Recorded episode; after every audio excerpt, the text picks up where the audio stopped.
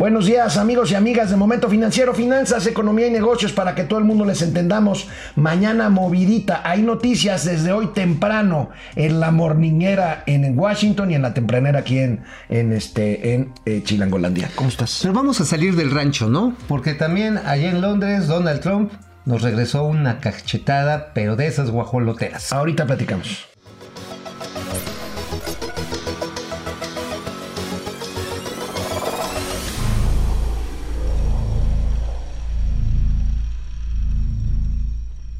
Esta mañana, muy muy temprano, seis y media de la mañana hora de México, en Washington, el canciller mexicano Marcelo Ebrard dijo, muy ufano, que había un 80% de posibilidades de que a partir del día de mañana, cuando se reúna con su homólogo estadounidense Mike Pence, se llegaría a un acuerdo a un acuerdo que evite esta andanada arancelaria que ha amenazado el presidente Trump contra México de empezar imponiendo 5% de impuestos a las exportaciones mexicanas hacia los Estados Unidos. Un poquito más tarde, el presidente de la República en su conferencia de prensa mañanera respaldó a su canciller y dijo, hay buenas posibilidades de diálogo. En Londres, en Londres Trump, frente a la reina Isabel, tiene otros datos, amigo. Pues sí, otros datos que son muy al estilo Trump. Dijo, pues yo tengo la información de que sí van los aranceles. En otras palabras, sí hay la posibilidad finalmente porque tiene las capacidades de dar una instrucción presidencial, así se llama en Estados Unidos, y sobre los aranceles. Es más, en el estilo propio de negociación de Trump es muy claro que al señor le gusta primero agarrar a golpes a su contrincante y si se debilita, lo hace picadillo. Entonces, evidentemente, pues primero va a dejárnosla ir con 5%, o así nada más la cabecita de los impuestos, porque el tramo completo son 25%. Yo sé que se te antojó, pero no, tranquilo, Alejandro. Ay, Dios, este, es muy serio para andar claro que esto es muy serio, porque el 25% sabes en cuánto está calculando Goldman Sachs que le puede pegar a este, al tipo de cambio. 30 pesos por dólar. O sea, dicen que se puede casi a 30 pesos por dólar. O sea, están 20 pesos por dólar. O sea, es una, es una verdadera locura. Nos es una verdadera a la prehistoria, señores. Bueno, Goldman Sachs había dicho ayer que la probabilidad de, eh, de, que llegaran los aranceles por lo menos al 10%, o sea, el primer día de julio, es alta, contradiciendo el optimismo del gobierno mexicano. Y aunque los republicanos anunciaron algunas alas del Partido Republicano, el partido Donald Trump, sumarse a la causa de México y presionar junto con empresarios que van a ser muy afectados allá en Estados Unidos por los aranceles, porque finalmente el consumidor puede pagar la diferencia en el precio del producto final mexicano, los republicanos habían dicho que se iban a sumar a la causa de México para presionar. No, el presidente Donald Trump insiste. Lo más probable es que por lo menos el próximo lunes se aplique la primera cuota del 5% y ya después seguimos platicando. Porque la cuestión es muy clara, mi estimado Alejandro. Una amenaza que no es creíble no es amenaza, es payasada. Y el señor Donald Trump, pues hemos visto que aunque haga cosas contrarias al sentido común que nos dictaría una economía globalizada, las hace. Las hace y las hace en función de una perspectiva que el American First lo concentra todo. En otras palabras, es decir, vénganse para acá las inversiones, vénganse para aquí los capitales, vamos a dictar nuevamente el, pues ahora sí, los pasos del baile mundial desde los Estados Unidos, empezando por nosotros mismos. Entonces, aguas, ¿eh? Realmente este primer 5%, o sea, nada más el primer cachito, pues tiene el objetivo de lograr otras, otros acuerdos por parte de México. Y que, insisto, mi estimado Alejandro, son básicamente tres. Una, que México blinde la frontera sur, o que haga esfuerzos serios, porque hoy desgraciadamente, pues los puentes internacionales están de florero, ¿eh? Están de florero porque la gente se atraviesa por el río. Aquí el asunto, al asunto, mi querido no hay control Mauricio, es que eh, primero la imposibilidad o la posibilidad, de, digamos, remota de que se cierre totalmente la frontera sur de México. Y segundo, en caso de que siga llegando el flujo, que esto no ha cambiado en los últimos 50 años ni va a cambiar, pues México no tiene recursos para atender a estos migrantes en lo que también quieren los Estados Unidos a cambio de esto, que es que México se convierta en un eh, eh, anfitrión digamos, de, miles, en un filtro de miles de, de, centroamericanos y africanos y de todos lados del mundo, mientras Estados Unidos analiza, según ellos, la posibilidad de darles asilo o darles Bueno, cabida. también hay otra cuestión, también quieren algunos narcotraficantes, algunos nombres seguramente pronto empezarán a circular ahí en las negociaciones en la microcumbre de mañana entre Mike Pompeo y el canciller Ebrard, pero sin lugar a dudas una parte fundamental es también ya la movilización y eso es, hay que reconocerlo, que el mismo sector privado mexicano está haciendo con sus pares en los Estados Y Unidos. sobre todo en la industria automotriz. Y es muy importante, claro, porque ellos saben que en el momento en que aumenten los aranceles, los aranceles, pues este, les van a pegar a sus costos de producción en México. De hecho, también, y ahí yo lamento mucho la decisión del presidente de no querer ir al G20. Ayer el presidente mundial de, de Volkswagen se reunió con Wilbur Ross también ahí en los Estados Unidos Sí. y le dijo, oye, Haz- ten cuidado, ¿eh? Porque resulta que la mitad de los coches que vende Volkswagen en los Estados Unidos los hacemos en México. ¿Le vas a cargar 5%? Oye, entonces, ¿cómo vamos a reaccionar nosotros en Europa ante una agresión comercial? Por si algo faltaba, amigos, esta mañana esto que dice Mauricio Flores Arellano acaba de suceder hace pocos minutos. El presidente eh, de la República en, eh, en Palacio Nacional dice, no voy al G20.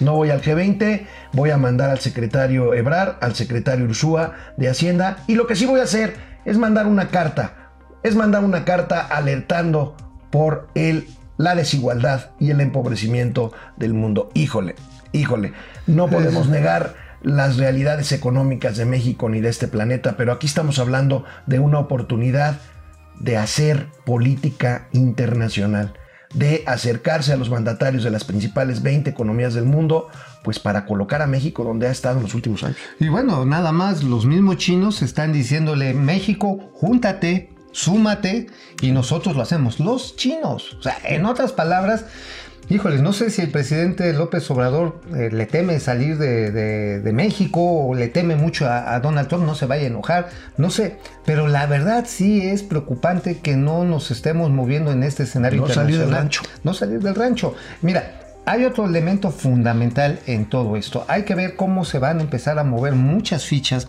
eh, a nivel financiero, porque el tipo de cambio sigue, sigue muy presionado, mi estimado amigo.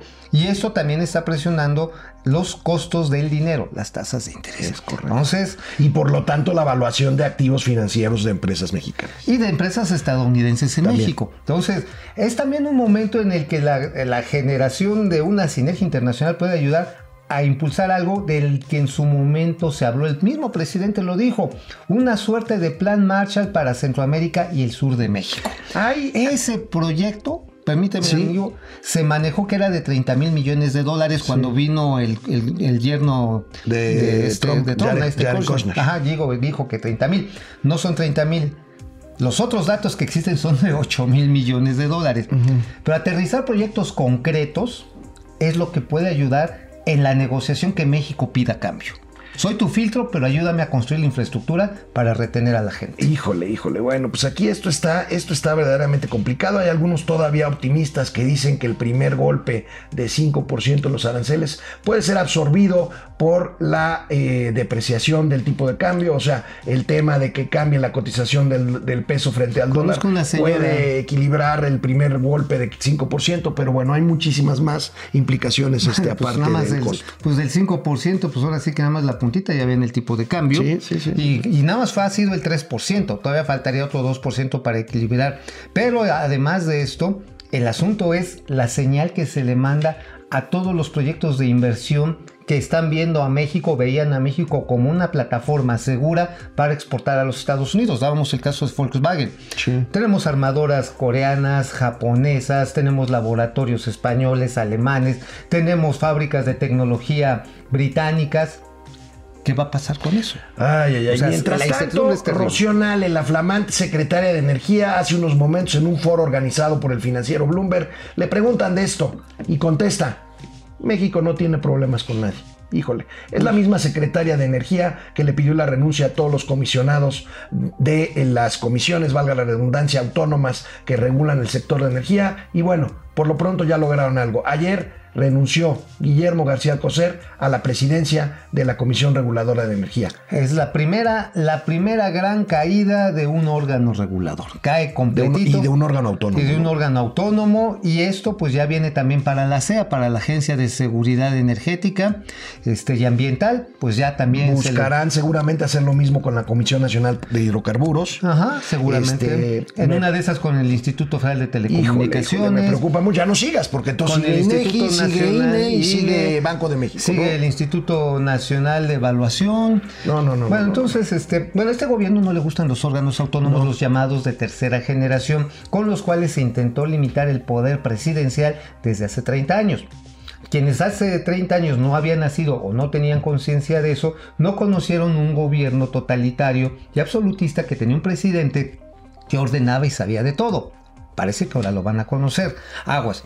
Porque sabes que, mi estimado Alejandro, en un momento en el que todo mundo estamos pensando en la necesidad de unidad nacional, no se están generando condiciones internas para esa unidad. Lamentablemente, creo que echar por debajo un órgano autónomo que precisamente permitía distribuir decisiones de Estado y una relación más fluida con las... Y además colegiar las decisiones. y colegiarlas con los participantes privados. bueno, me equivoqué, no es el primer gran órgano regulador este, autónomo que ha caído. ¿eh? ¿Cuál es el primero? La COFEPRIS. La Comisión Federal de la Protección COFEPRIS, que ya nadie habla de la COFEPRIS. La COFEPRIS está muerta, señores. ¿Sabes cuántos?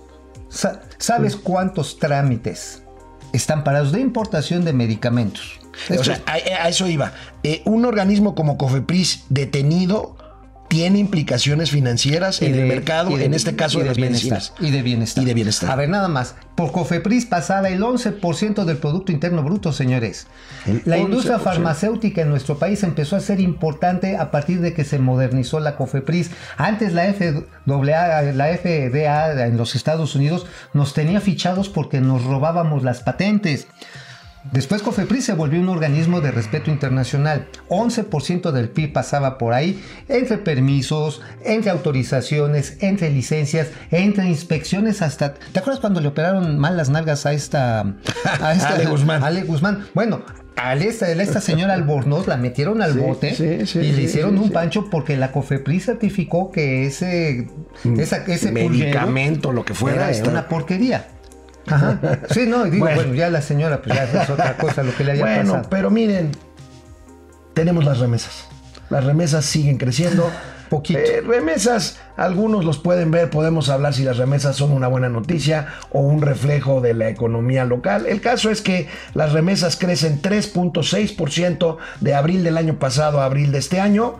Llegan a 2.861 millones de dólares en abril y en el año, en lo que va del año, van 10.500 millones de dólares que llegan a nada más y nada menos que 1.7 millones de hogares en este país como un complemento al ingreso familiar de Pues es una buena noticia sobre todo para las familias que lo reciben, mi estimado amigo, porque muchas de ellas comen literalmente de ahí, esperan con ansia, es más, se angustian cuando si se va el hombre, pues el hombre se encuentra a otra pareja por allá, ¿eh? Sí. Y digo, igual y no trajiste soy tu falda, ¿verdad? No, no, no yo, yo, mañana... Es que ya no soy estudiante, amigo, entonces ya... Ya, pero no importa, se ve bonita, vamos a venir. La cuestión está en que, a final de cuentas, si la, la pareja se encuentra, su otra pareja en los Estados Unidos ya no manda el dinero, entonces hay crisis en los hogares. Entonces, híjole, sí es muy triste que se tenga que ir a conseguir los bolillos y para las tortillas del otro lado, pero eso es una realidad. Cerramos con otra noticia, pues, negativa, oscurona.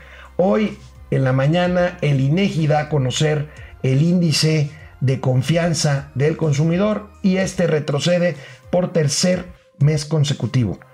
De abril a mayo, 1.1% retrocede el índice nacional de confianza del consumidor, que no es otra cosa sino cómo ven las personas comunes y corrientes como nosotros el desempeño de la economía mexicana, mi querido Mauricio. Claro, o sea, mes a mes la verdad está tremendo. Este, sin embargo, si lo vemos en una comparación anual, esto sigue siendo interesante.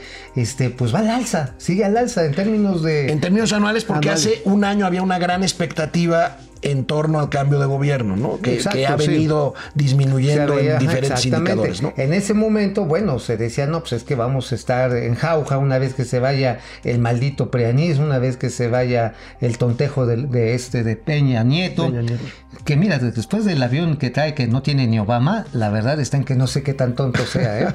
Pero la cuestión es que lo que estamos viendo es que en términos mensuales, de mes a mes, los consumidores sienten miedo de sacar la cartera y decir, me compro un televisor, me compro una, este, una, lavadora, esto un es, coche. Esto es consistente con el dato que daba ayer Mauricio Flores del índice de confianza desde el punto de vista empresarial. También esto es consistente, es consistente con eh, eh, la reducción de los niveles de aprobación del gobierno actual y, no también con el abstencionismo de las elecciones. Esto ya es un tema político, pero también todo tiene que ver. Bueno, y no estamos considerando, desgraciadamente todavía no se puede tener el dato de cómo va a influir sobre la confianza empresarial, que esa encuesta se hizo al mes de abril, y se presenta en mayo. Eso todavía no incluía el tema de los aranceles. Ni tampoco la confianza del consumidor. Exactamente. bueno, amigos y amigas, pues bueno, mañana movida, vamos a ver qué pasa. Mañana Esperemos que desde temprano esté la reunión de Marcelo Obrar con su homólogo estadounidense Mike Pence. Vamos a ver quién tiene la razón. Si el presidente Trump o el optimismo del presidente mexicano o Mauricio Flores Arellano, que anoche en el programa de Radio Fórmula de la maldita hora, donde estamos todos los lunes en Momento Financiero, pues dijo que era casi seguro, cosa con la que estoy de acuerdo lamentablemente, de que por lo menos el primer tranche de 5% de arancel se impondrá a las exportaciones mexicanas el próximo lunes. Mientras tanto, pues nos vemos mañana a la mitad de la semana, mi querido. Así es, amigo, porque dicen que ese 5% pues nada más es la entrada y el otro 20% es nada más para empujar. nos vemos mañana.